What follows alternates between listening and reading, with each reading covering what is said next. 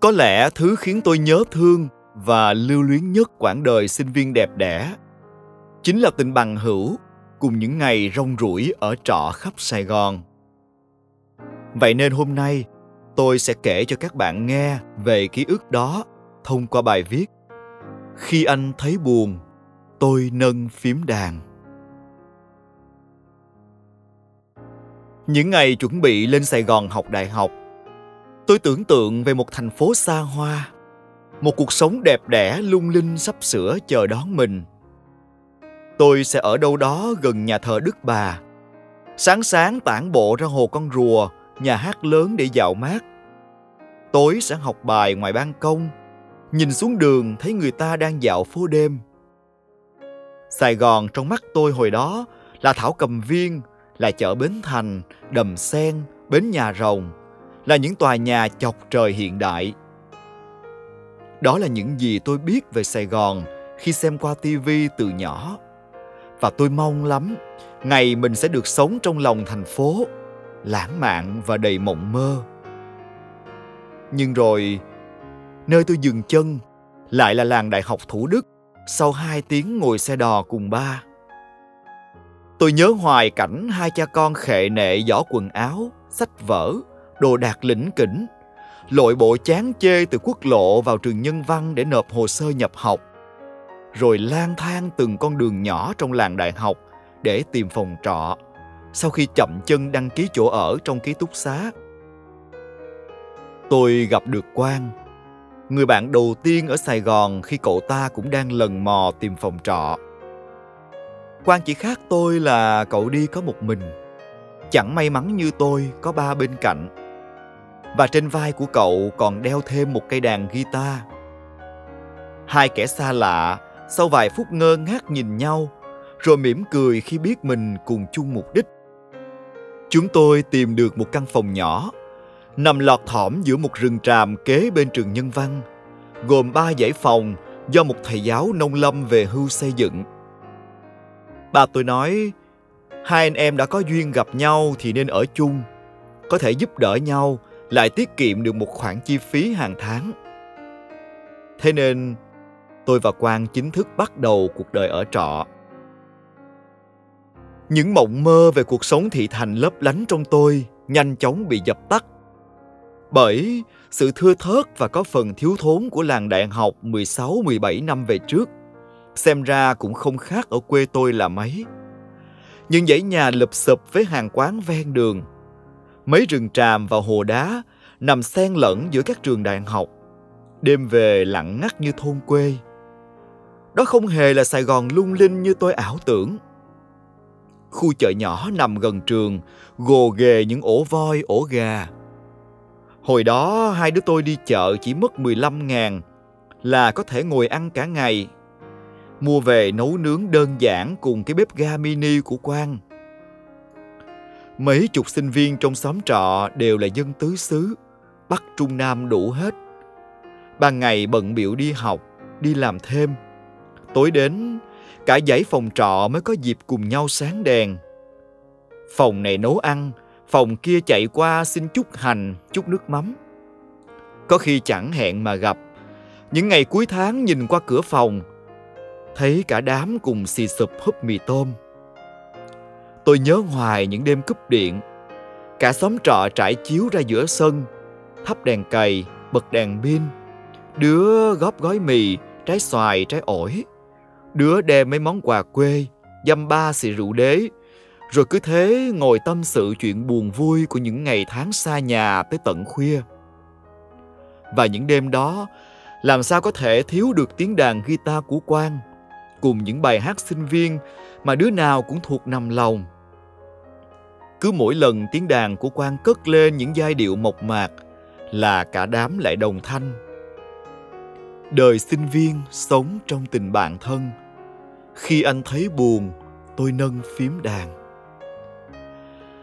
Tôi và Quang đã dần quen với những ngày tháng sinh viên như thế. Kể cả nết ăn nết ở của nhau, cũng từ từ học cách thích nghi để chung sống hòa thuận.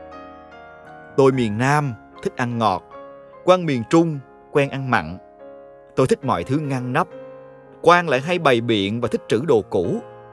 Cái gì cũng đòi giữ lại, nên phòng trọ đã nhỏ lại càng chật ních.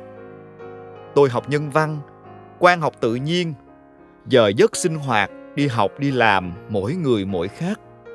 Hôm nào bận rộn chẳng kịp nấu nướng, thì cả hai hẹn cùng nhau đi ăn hủ tiếu gõ hay cơm tiệm gần trường.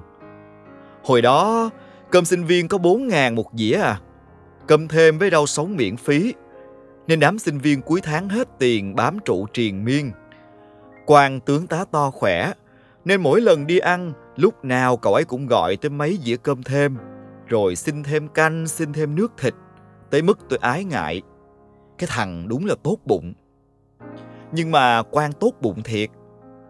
Những đợt tôi bị sốt, nằm nhà mấy ngày, cậu ta nấu cháo, mua thuốc và chăm sóc tôi kỹ lưỡng hệt như má tôi ở nhà. Với người lạ cũng vậy, nhiều lúc trong túi chỉ còn vỏn vẹn vài ngàn ăn cơm. Vậy mà thấy bà già bán vé số tội nghiệp đi ngang.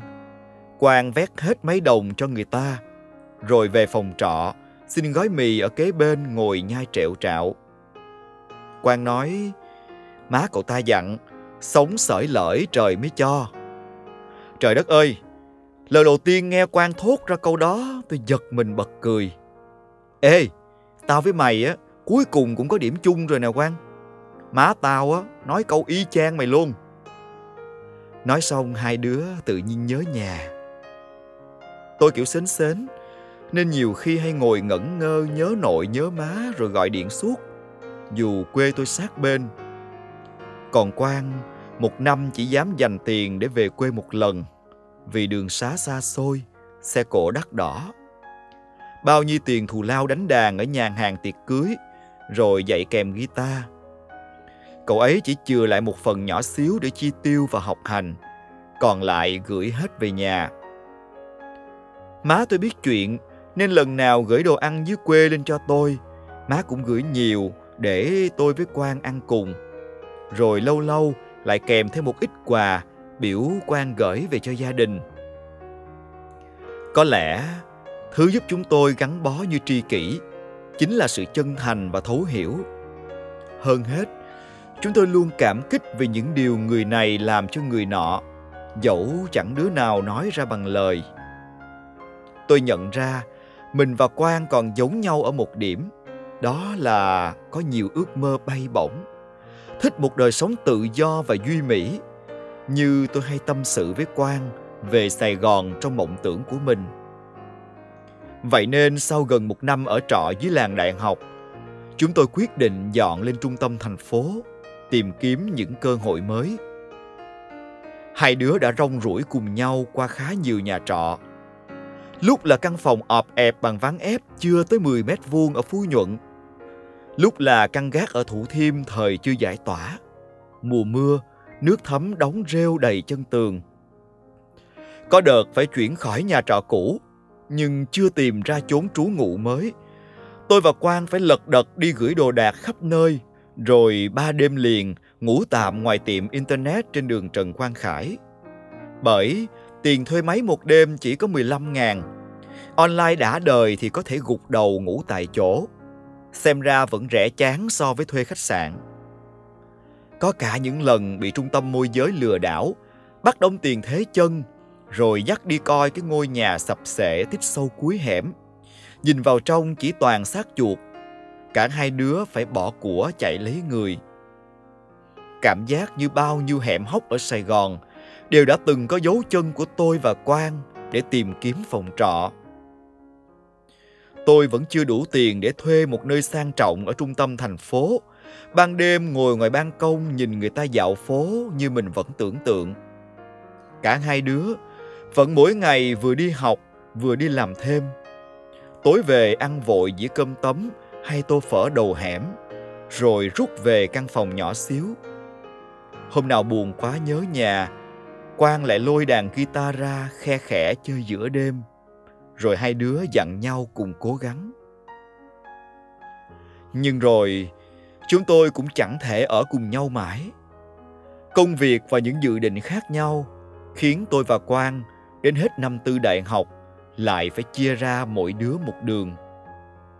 Chốn trọ thì mãi vẫn là chốn trọ. Đâu có ai có thể ăn đời ở kiếp. Cuộc sống cơm áo nơi phố thị té ra nặng gánh lo toan hơn chúng ta vẫn nghĩ tôi bám trụ lại trung tâm thành phố để theo đuổi những ước mơ đối với ngành truyền thông. Riêng quang, sau khi rong ruổi một vòng sài gòn, lại quyết định quay về nơi đầu tiên mình đặt chân tới để lập nghiệp. Quang nói nghề chọn người. Học ngành tự nhiên mà đời rung rủi theo nghiệp đàn hát. Nên cậu về lại làng đại học, thuê một căn nhà nhỏ, mở tiệm bán và dạy đàn guitar. Quang nói đời sống tự do này xem ra phù hợp. Việc kinh doanh dưới này cũng đỡ cạnh tranh hơn trên thành phố. Vừa có thu nhập ổn định giúp đỡ gia đình, vừa được làm điều mình thích. Chúng tôi sau đó liên lạc qua điện thoại và facebook. Lâu lâu thì hẹn nhau đi uống vài chai bia để hỏi han cuộc sống của nhau.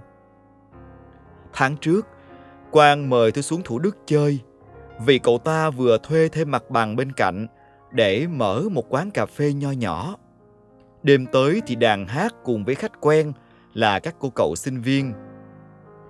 Thú thật là đã nhiều năm, con đường từ quốc lộ vào trong làng đại học khác đi nhiều lắm. Tôi suýt lạc hai lần mới tìm thấy chỗ của quan không biết là do chạy xe vào lúc chiều tà, gió thổi mạnh, hay vì lâu rồi mới nhìn lại cảnh cũ. Lòng tôi có chút bồi hồi, khóe mắt tự nhiên cay cay. Đêm đó chúng tôi uống với nhau rất lâu, nhắc lại những chuyện buồn vui của một thời ở trọ oanh liệt. Thằng bạn trước mặt tôi vẫn thế, nụ cười hiền hệt như bữa đầu tiên gặp mặt. Và lần nào cũng vậy, quang sẽ lôi cây đàn guitar quen thuộc cậu ấy giữ kỹ mười mấy năm ra. Hai đứa nghêu ngao những giai điệu đã thuộc nằm lòng trong suốt những năm tháng sinh viên. Tất nhiên, không thể nào thiếu đi những câu hát thân thuộc hôm nào rồi mai đây, bước danh lợi phồn hoa. Khi nghe tiếng đàn, ta nhớ năm nào. Thức suốt đêm dài, những ngày thi đến. Tôi nghĩ nếu là một đứa dân tỉnh về sài gòn này học và làm việc, hẳn bạn cũng giống hệt như tôi và quang, hay rất nhiều những con người khác, cũng từng lăn lộn trên dưới chục nhà trọ trong chừng ấy năm. Có nơi may mắn gặp được chủ trọ tốt bụng có nơi vừa chuyển đến đã lật đật chuyển đi, trăm ngàn nỗi niềm. Nhưng mà đời được an ủi biết mấy, khi trên hành trình đó, chúng ta có được những người tri kỷ vào sinh ra tử, chia sẻ cùng mình những tháng ngày buồn vui. Bao nhiêu kỷ niệm một thời ở trọ, có lẽ những bạn sinh ra và lớn lên ở sài gòn sẽ không bao giờ biết và nếm trải hết được. Nên tôi luôn xem đó như một đặc ân mà mình có được ở mảnh đất này. Cảm ơn các bạn bởi vì đã cùng lắng nghe và chia sẻ với tôi kỷ niệm về những tháng ngày ở trọ thời sinh viên. Xin chào và hẹn gặp lại trong những tập tiếp theo, những vùng ký ức thân thương khác của podcast có những ngày trong chân giữa phố. Hãy nhớ đón nghe tôi nhé. Bye bye.